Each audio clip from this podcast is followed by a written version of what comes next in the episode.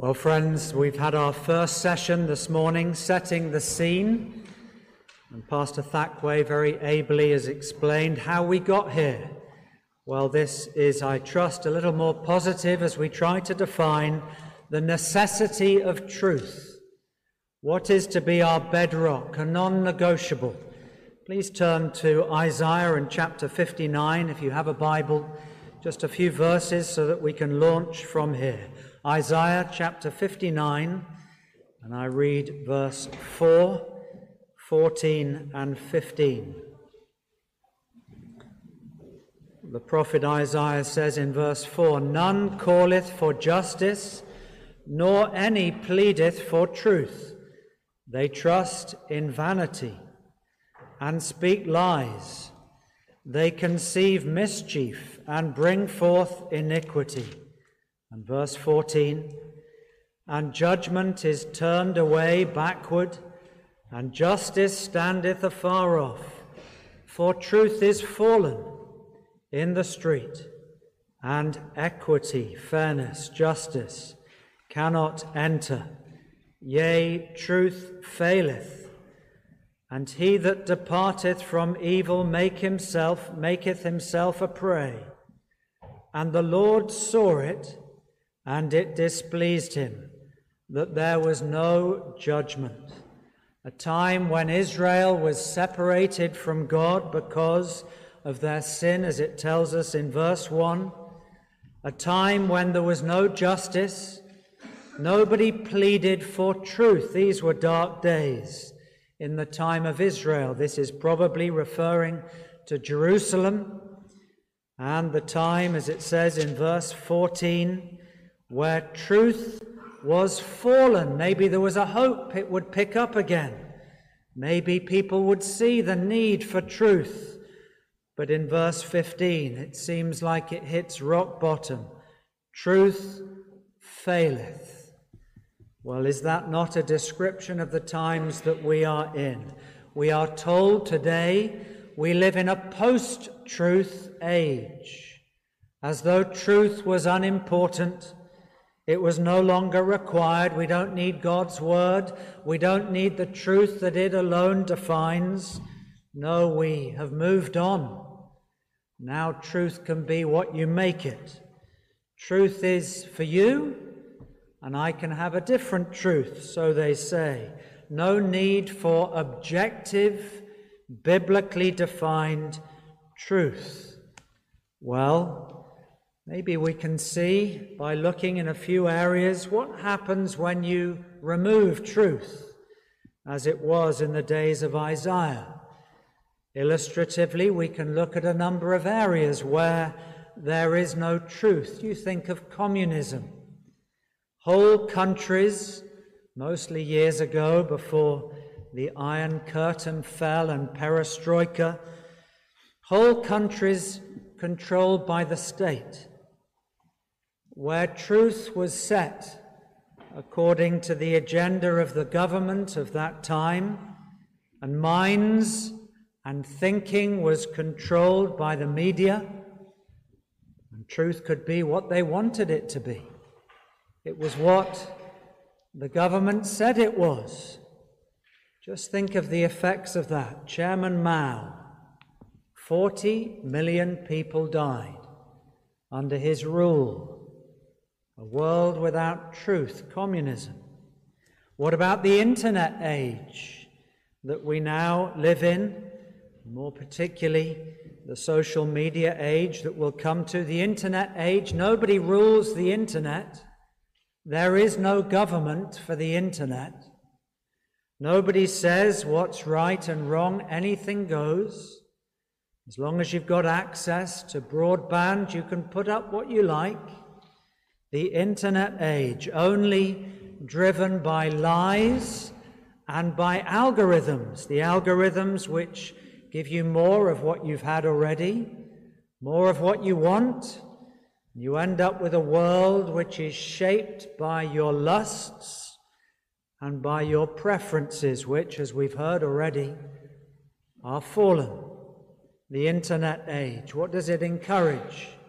Pornography, addiction, more of the same, because that's what the algorithm sends to you in ever greater quantities. What will AI, artificial intelligence, what will that do? It will read your mind and send you more of what your sinful heart and mine desires. The internet age. What about the world of social media?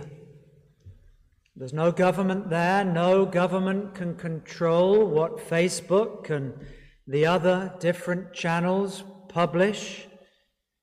It's interesting, isn't it, that uh, one of the media channels that was started by Donald Trump, not a political statement, was called Truth Social. Truth Social. What should we put? How should we regulate what people say on the social media channels? Should we block those that put things out that don't fit with the progressive agenda? That's the big problem that the big media channels, Facebook and Instagram and all the others, should we block, should we control, or should there be freedom? Social media.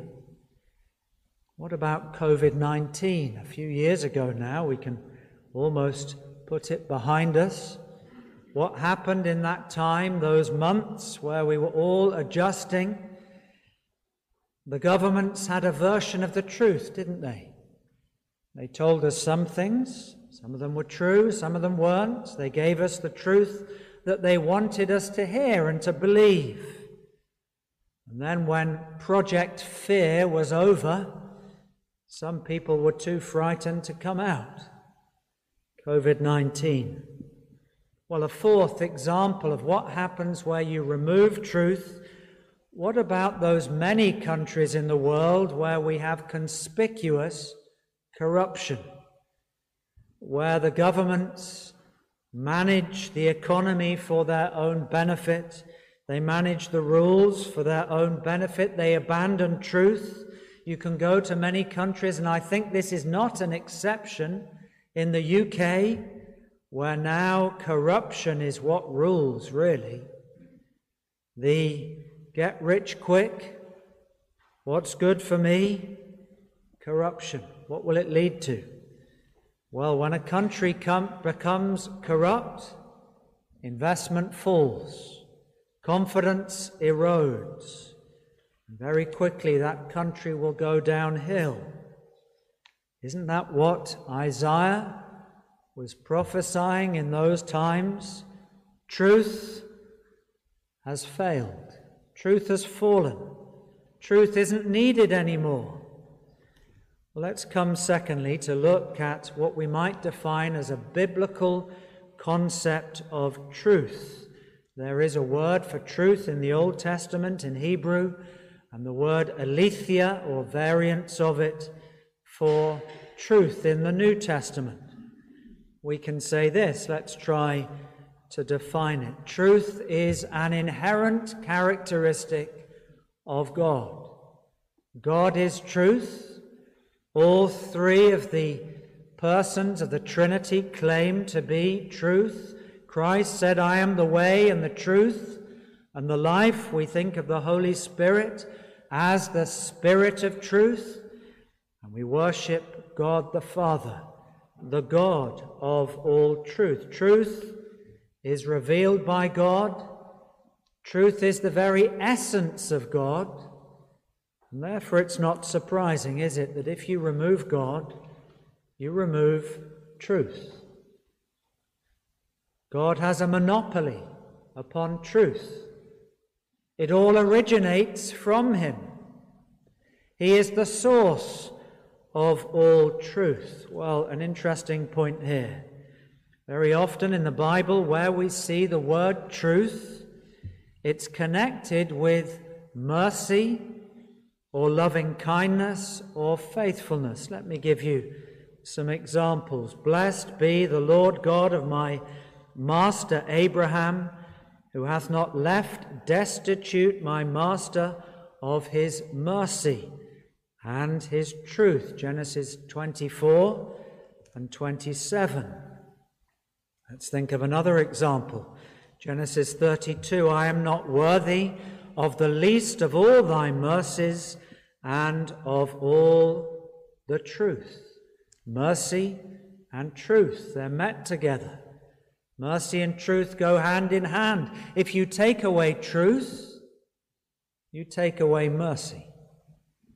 And isn't that the society that we have today that doesn't care for the young, doesn't care for the elderly, put them in a home, doesn't care for the young to direct them and guide them in the paths of truth?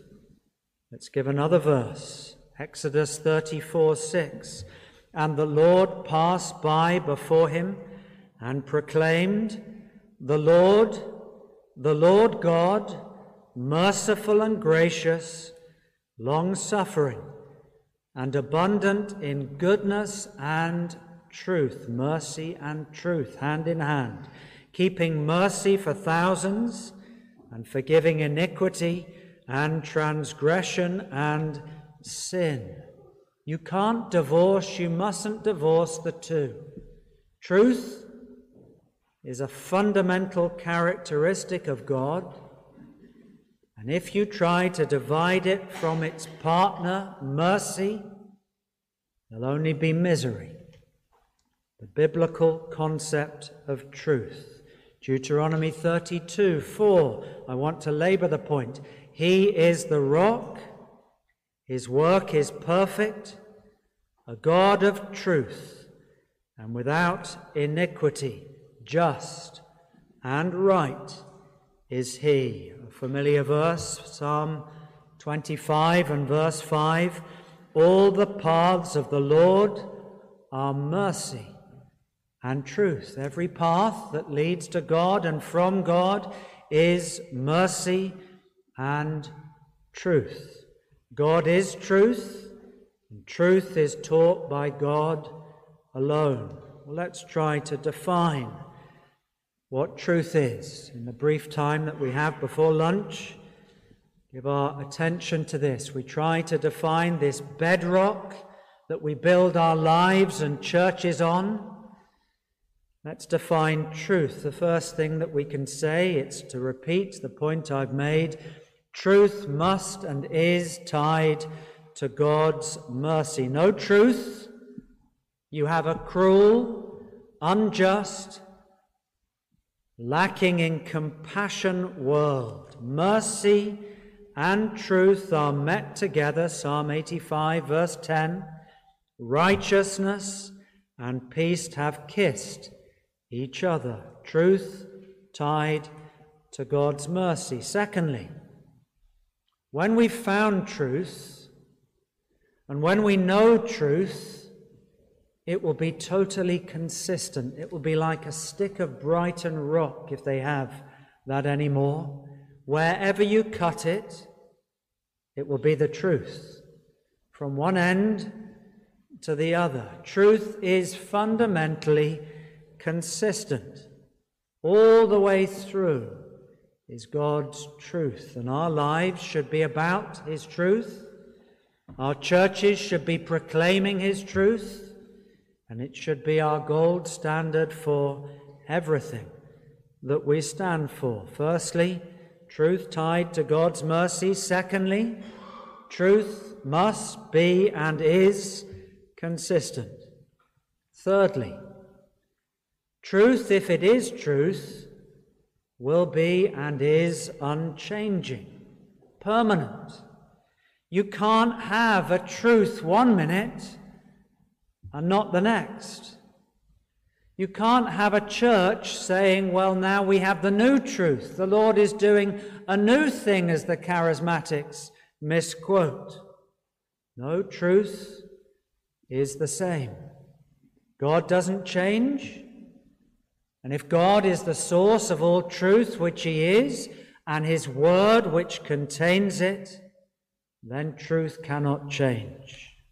Fourthly, it doesn't matter where you are, we've got people listening today from Beirut in good numbers, We have people from many countries in Africa. It doesn't matter where you're from or where you are. It doesn't matter what time zone you're in or what your circumstances are. Truth is independent of time and of place. That is absolute truth. And we reject completely this concept of relative truth truth for me and truth for you. It's an illogical absurdity. And it's driven so much of what's permeated into the church and into our thinking. It's what's led to the gender confusion because I can be defined as a cat or a dog or one of the 70 how many other agendas, genders that are so called impossible.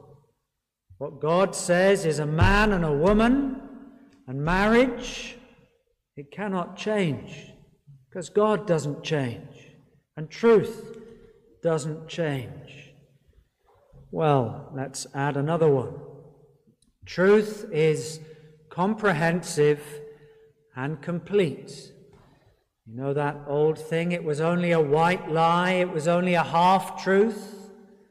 No such thing. The truth, the truth, and nothing but the truth is what must preoccupy us. That's the fifth point. Let's come to perhaps the most important. The sixth aspect of defining truth Christ is truth.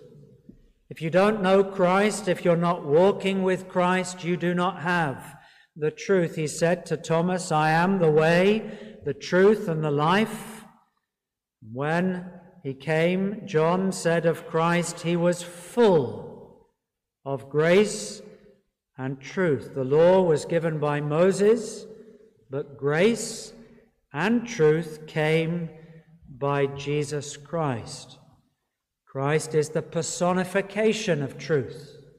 Truth turned into a human being and yet still being the divine God. Let's add a seventh briefly. Truth is God's written word that even tells us it can't change. It's been written. What has been written has been written. It will not, it cannot change. Truth is God's written word. There's a reason it was written. Thus says the Lord. And that should be good enough for all of us. Let's add an eighth. Truth is required in and among all of God's people. One of my favorite verses, Psalm 51 and verse 6. What does the Lord require? Thou desirest truth in the inward parts. The Christian isn't defined by what they do, who they are, but on what they have within them, the engine that drives them, that encourages them to godly choices, truth required in all of his people. Ninthly, just two more.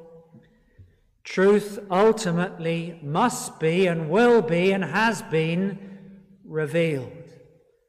And it isn't to be added to, it's not to be embellished. Charismatics do that. They add prophecy that was never intended, that's not there, that they speculate on. No, we stick to the plain Word of God. Truth is and has been revealed. God shall send forth, here's another one, his mercy and truth. Psalm 57, verse 10. And then the third, the final one, the tenth one. Truth will be hated. It's inevitable. It's actually a feature of truth if people despise it, and if the enemies of God say, no more. We come to where we started before we conclude. None calleth for justice, nor any pleadeth for truth. Instead, they trust in vanity, emptiness, and they speak lies, and they conceive mischief, and bring forth lies. Well, let's finish here. Where do we ultimately see truth? The greatest battle that was ever fought was not fought on the seas or the trenches. The greatest battle ever fought was for truth. And it was the truth that was fought for at Calvary. Do you not see it? Have you ever seen this? The trials, the lies that were painted about Christ and told. There he was, it seemed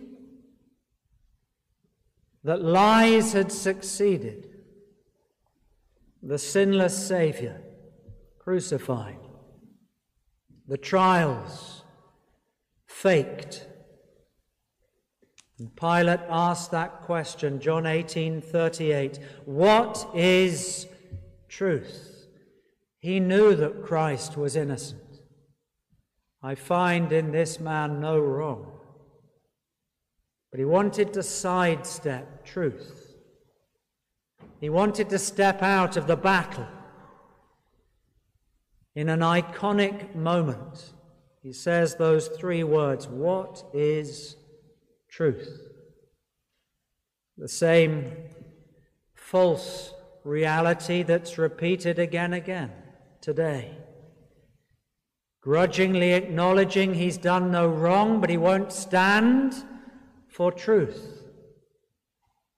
The relative, relativist's question. If it exists, does it matter? Does it exist? Does it matter? And yet, that's to misunderstand Calvary. Because what actually happened on the cross is that truth did triumph. Christ did succeed. The lies were trampled. The trials were proven to be fake and false. And he had the ultimate victory. And truth always will be vindicated. The truth always comes out. If you're falsely accused, don't worry. The truth will come out.